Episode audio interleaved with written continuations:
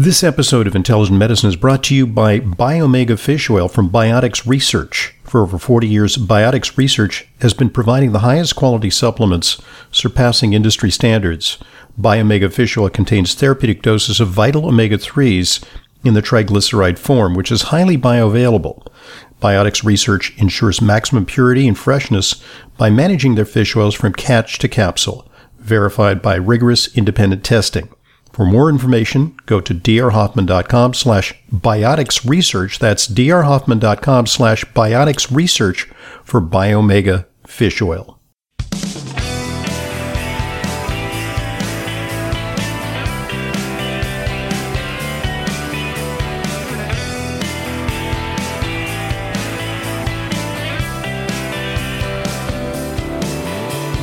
Welcome to today's Intelligent Medicine podcast. I'm your host, Dr. Ronald Hoffman. Our guest today is Nathan Jones, who's CEO and founder of Xlear Inc. And I have to say, Nate, you've done more show prep for this show than I have ever done for virtually any episode. It's just going to be packed with information and hot off the press's dispatches about some of the new things that relate to respiratory and oral health with great relevance, in fact, for our current pandemic, because, you know, the story that dominates the health news these days is, of course, COVID-19. So welcome. Just to remind you, Nate is CEO and founder of Xlear Inc. That's X-L-E-A-R.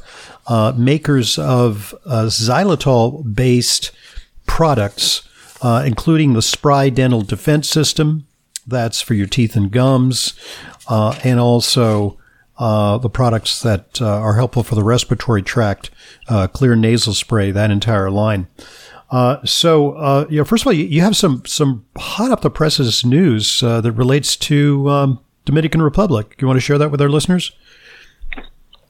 Well, we've been trying to get the FDA to give us some emergency use authorization so that we can actually go out and share more of the science behind what our nasal sprays do. But today we actually got notice that the Dominican Republic is the first country to actually let us go ahead with that. Oh, that's fabulous. So we're actually pretty excited, and I'll probably be going down there next week to hammer out how to go in there and do it, because what they're suggesting is that that the government wants to actually start implementing a xylitol program with the kids that are in schools. So what's the pitch there?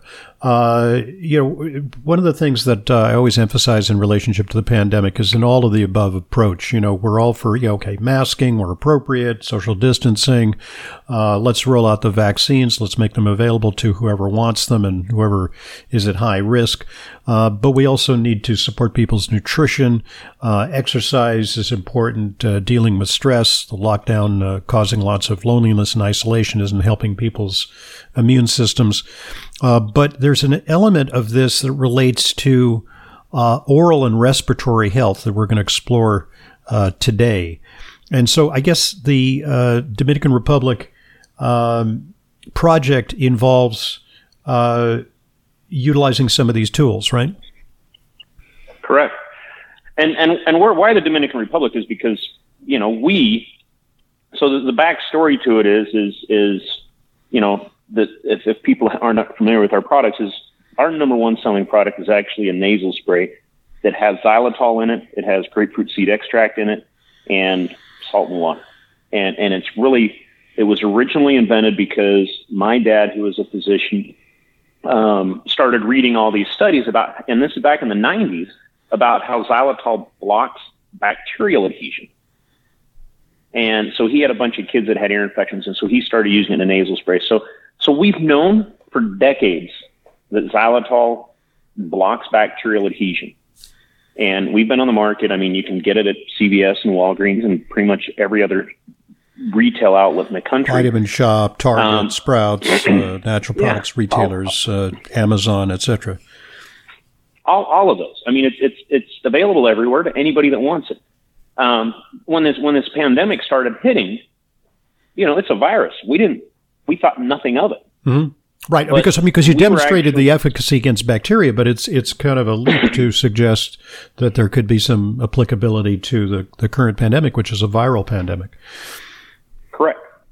So we really didn't think anything about it, but we were actually meeting with the FDA in February of last year to discuss an allergy medication that we were looking at doing, and you know, Dr. Ferrer, who does a lot of work with us, he just said, hey, you know, to the FDA, he said, hey, you guys should look at using a nasal spray because this is an upper respiratory virus. He's a pulmonary physician, so this is his right in his wheelhouse. Yeah. I probably should have put that in there. Yep. Yeah, but he's a pulmonologist, and he just pointed out, he goes, we already know that 90% of the viral load of this particular coronavirus resides in the upper airway.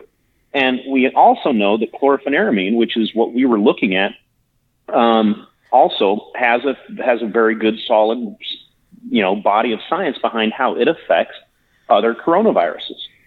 Not necessarily this one, but other viruses and, you know, like the flu and other coronaviruses. And, you know, and the FDA said, hey, well, then you guys can withdraw your work with allergies and resubmit it with the virus. And we just thought nothing of it. Mm-hmm. And then we sent our nasal spray up to get them tested. I mean, good luck with that in the United States. No. Yeah. No, I agree. I've learned a lot, and I just have lost a lot of confidence in our public health officials and our government regulatory bodies. But we sent our nasal spray up to one of the best virology labs in the country. And what came back actually it really just surprised us, but our nasal spray just destroyed the virus to the same effect as a 70% solution of alcohol. The very same nasal spray that we've been selling for 20 years. Without the without the decongestant component. It's an antihistamine, but without that antihistamine. Oh, without that antihistamine. I'm sorry. Yeah, that category of medication. Yeah. That's used a lot in over-the-counter nasal sprays, by the way. So your thought was to combine xylitol with the nasal antihistamine and get a kind of a double benefit. Correct. Right. Correct. And so when we figured that out, we sent all that information into the FDA, and this is last April, May, and the FDA just responded with kind of a form letter and just said, we don't think what you're looking at has any merit, so we're not going to pursue it any further. Mm-hmm. And so we whatever. Maybe you should have borrowed a letterhead from GlaxoSmithKline or from Pfizer or from Moderna. You know, then that might have gotten their attention. Yeah, no, it probably would have. But then a paper was published that came out of the University of Tennessee that we had nothing to do with that actually showed that xylitol blocks viral adhesion of the SARS-CoV-2 virus. Okay, so that's an important distinction. So, it doesn't kill the viruses. It's not like a virus zapper, but it may do something to make it less likely that the virus can attach and invade the mucosa. And that appears to be the portal of entry for the virus into the body. Correct. So at that point, we said, so what we have here now is we have xylitol that we know blocks the adhesion of the virus, and we have the grapefruit seed extract, which is what, you know, after a number of studies, we figured it out, but it was the grapefruit seed extract that was destroying the virus. Oh. And so we actually, last July, we submitted a study protocol to test this out on humans. You know, it's a nasal spray. It's been on the market for 20 years. It's completely safe. 90% of the viral load is in the nose. So we submitted this study protocol with Dr. Ferrer and the research hospitals down in Florida, waited a month and a week, and the FDA came back and said, no, we're not going to approve you to do this study in humans because we at the FDA do not approve studies for cosmetics for drug purposes. Hmm. It's almost like you're a victim of your own success there because if it's efficacious for a disease, it can't be a cosmetic. Right, and then it goes into a whole different category, which is much more regulated and subject to testing requirements that may cost tens of perhaps hundreds of millions of dollars. And the bigger problem is that the way our regulatory system is set up, we could do all the studies in the world and show that it doesn't. We don't have any studies showing this. I'm going to clarify. But if you could show that using our nasal spray through 1,000 studies with 1,000 people each would cure cancer or cure COVID or cure every illness, we would never be able to make that claim mm-hmm. in the United States, because in the United States, you cannot have a food that acts as a drug. Mm, yeah. And xylitol is classified as a food. Yeah. Well, and that's a tragedy. We have in other countries, you have those categories. And so in Canada, we can put claims on our packaging. In Europe, we can put, use our nasal spray and it's going to reduce upper respiratory infection. In other countries, we can put all these claims on our packaging, but here in the U.S., you can't do that. Hmm. And that's what the FDA came back and said is, we don't allow human studies to be done with cosmetics if you're trying to show that it has a drug action. There's also, Nate, there's also some interesting information out of the Philippines. A recent study looking at the way that COVID appears to enter the body. They say that, am I looking at the right study here? What you're referring to is the Philippines. It's not really that it's a study, but I'm trying to remember the name of it. It's the Philippine American Academy of Science, but they're the Philippine scientific group of, their doctors and their science people in the Philippines. They actually wrote an open letter to their government requesting that their government start adding the use of nasal sprays and nasal antiviral and virucidal nasal swabs mm-hmm. to their recommended protocols to prevent COVID. And the reason for that, they were actually referring to iodine. Mm-hmm. Okay, and there's a number of studies out there, a number of papers out there. I've seen some of them. Very plausible. Yeah. Mm-hmm. Yeah, showing that iodine. Really, there was an article in the Journal of the American Medical Association that pointed it out. And there's a bunch of other studies that echo and researchers that echo the sentiment and the statement that anything we can do to lessen the viral load in the upper airway is going to lessen the severity of the symptoms and reduce the spread of the virus mm-hmm. or a bacteria or anything else. Well, I'll tell you, personally what I do, and, maybe it's ritual or superstition, but, occasionally I have to make a foray into the outer world. I leave my airlock, and go out into, society here in New York where, a lot of people walking around with masks. A lot of people haven't even left their apartments for months. I got called for jury duty the other day. Isn't that weird? And you had to appear. So I go down there, to take public transportation. I walked into a jury room with about 100 people. Now they were, separated. We had social distancing. You couldn't sit in every chair, but there was a lot of exposure down there. What are the chances that someone might be a carrier?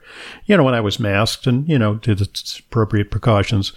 But I'll tell you, after each and every time I go out for something like that, I also had to go to the dentist. I broke a filling. I went to go in the subways and, walk around downtown.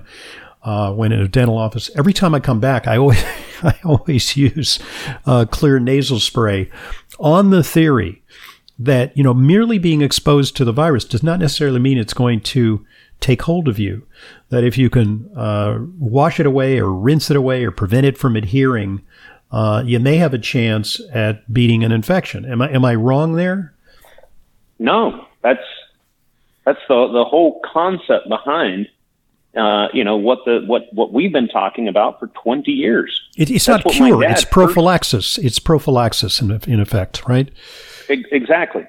I mean, you have a section of your airway where if your airway is working correctly, and I'm talking about like the first 4 inches of it in your nose down to the back of your throat. Maybe it's, I don't know, depending on the size of your head, 4 to 6 inches. And this is something that was really amazing to me is, what do you think the air velocity is as you're breathing in? The air in that little 2-inch space in the middle of your upper airway? Well, I don't know, about 2 miles per hour. 80. Okay. That's a jet stream. And I was completely blown away when I learned that. And I said, there's no way this is true. But it is. And you have these valves at the top of your nares, your outer part of your nose, that they constrict and get bigger to make that. And it's kind of like a carburetor. What do they call that? It's not ventricular. It's mm-hmm. So it speeds up the air. And the reason for that is because when it speeds up the air and you have the turbulence, it throws that air. And so it's actually throwing all of the particulates, the bacteria, the viruses, the dander, pollen, dirt, dust, all of this stuff. It's throwing all of that out of the air to stick into the mucus that's lining that area. And there are what are called turbinates, which are, sort of it's kind of a labyrinth, the twists and turns, which actually have the purpose of entrapping and preventing some of the stuff from having a direct pathway into your lungs. It's exactly what they do. And so you have an area right there that if it's working correctly, that you could go and put antiviral products, virucidal products, antibacterial products, bactericidal products. If you're not harming the mucosa, the underlying mucosa, and the products aren't dangerous to the person, you have a phenomenal location to actually be doing more to keep your airway healthy. And people sit there and they think, well, that's crazy. Why would I do that? And my answer is, well, do you brush your teeth? Why do you brush your teeth? It's called hygiene. Mm-hmm.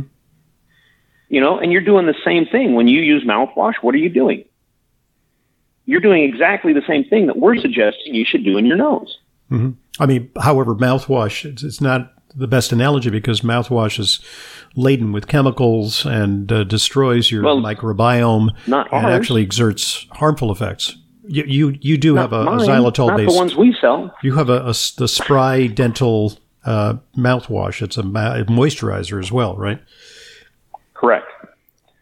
And so we have a bunch of, so it's a very good comparison because we agree with you and, 100% agree that when you're using broad spectrum virucidals or antibacterial or bactericidal mouthwashes, that's not good because there's a lot of good bacteria that live in your mouth and that live in your nose. Yeah. I'm not familiar with a single good virus that lives in either one of those places. Mm. So the same concept is if you think that brushing your teeth is normal and a healthy part of, staying healthy or a good solid part of staying healthy, you probably should also be washing your nose like that.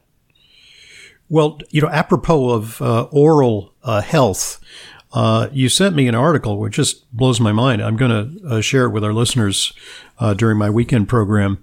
It's amazing. It's from the European Federation of Periodontology, well-respected professional group.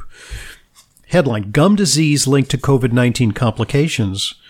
And it says those with gum disease were 3.5 times more likely to be admitted to intensive care, 4.5 times more likely to need a ventilator, and almost 9 times more likely to die compared to those without gum disease.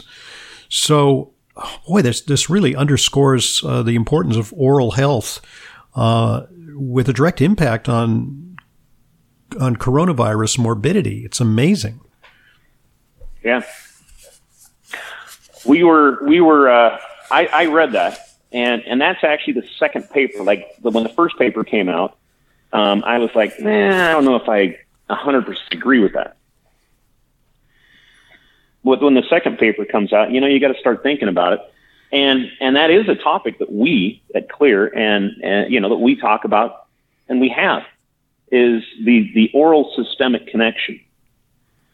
And if you have a lot of inflammation in your mouth, it makes it much easier for bacteria and viruses to actually just directly enter the bloodstream. And what that means for this disease specifically is, normally the normal route of infectivity for the SARS-CoV virus is it comes in through your nose and it hooks up to the ACE2 receptor sites. There's a great paper out of the University of North Carolina that showed that. But if you have a lot of inflammation in your mouth or in your upper airway, what happens? And I'm trying to remember who explained it to me, but it was a really, really good visual of why inflammation matters. And if you take a bunch of beach balls and you fill them half full of air and you make a wall out of them, you can make a pretty impermeable barrier. Mm-hmm. And, you know, and as long as it's being held in place, it's a pretty solid barrier. Mm-hmm. And that's really what our skin and our epithelium in our mouth and in our whole body does. Mm-hmm. In other words, it's not like a sheet of cellophane. It's like little pieces of mortar, like I say, with the deflated tissue. Beach balls, tissue, yeah. Which actually have gaps. But, you know, the object of a well-functioning system is to allow the passage, the ingress of good things, but to prevent the ingress of bad things. And so if you have inflammation, now picture if you have those beach balls, all of them just blown up full, tight, you know, inflamed as full as you can inflame them. Mm-hmm. And then you try making a wall out of it. You have huge gaping holes all through that wall. Mm-hmm. And the bacteria and the viruses that are way smaller than our tissue, they just start flowing right through there. Mm. And so if you have inflammation in your mouth, you're allowing the viruses and the bacteria just to go straight from your mouth right into your bloodstream. And that's why you get those higher numbers. Well, so, I mean, you know, all the right things, you know, eat a good diet, don't have a lot of sugar, you know, floss, brush your teeth. Where does xylitol come in when it comes to periodontal disease? Do we have any demonstration that Spry Dental Defense products, you know, the toothpaste, which I use, and the mouthwash and the pastilles and all the various dosage forms of that can have an impact on preventing periodontal disease? Oh, yeah, 100% there is. There's a number of studies on those showing that that's the case. And the thing is that if you're eating a decent diet and you're brushing your teeth and using a mouthwash that's not that you know, you mentioned some of the early ones earlier. If you're using a mouthwash that isn't a bactericidal, you know, if you're using a mouthwash whose marketing claim is we kill 99.9% of the bacteria in 2 minutes. Mm. Well, that's not good because you're killing all the good bacteria that you need, because a lot of the bacteria that start the digestion of your food live in your mouth, and so you don't want to kill them. In addition to even making nitric oxide, I mean, there's actually some evidence by using mouthwash, you can deplete your nitric oxide, which relies on conversion through your oral microbiome. And if your oral microbiome is suppressed, you won't make that conversion. And you could get high blood pressure. Mouthwash can lead to high blood pressure. How crazy is that? Yep. Yeah, I understand that. But anyway, so yeah, using xylitol, I mean, now, you know, whether or not they're talking about our products, but now more than ever, dental care providers, dentists, hygienists, they should be telling their patients to use xylitol. I mean, there's so many more benefits to it that it's kind of ridiculous that our CDC and our government aren't pushing xylitol more in our public health, in the public health forums. But they're not. They're just sticking with washing your hands and wearing a mask. You know, and look, and I think that that's one of the reasons why there's a lot of mistrust of the government. And, you know, not that it's unwarranted that they recommend that we have social distancing and wear masks and, you know, get the vaccine. But on so many issues of great importance to our health, you know, they've made the wrong calls. So what we need is a green grass movement, you know, to take our health in our own hands. And, you know, okay, government edicts are one way to implement healthy behaviors, but I think it's incumbent on us to do our due diligence to find out about strategies such as you're pointing out. All right, we got lots more to talk about in part two. You know, we've covered some of the studies that you wanted to share with our listeners today, but there's more to come. On today's program, we're talking oral health, we're talking respiratory health with the CEO and founder of Xlear Inc. That's a little tricky because it's spelled X-L-E-A-R. You can find out more about them at www.xlear.com. Get a complete list of retailers. I think you can order direct there as well. Our guest is Nathan Jones. And Nate, hang in there. We'll be right back with more revelations on the subject of the benefits of protecting your oral microbiome as well as your oropharyngeal health.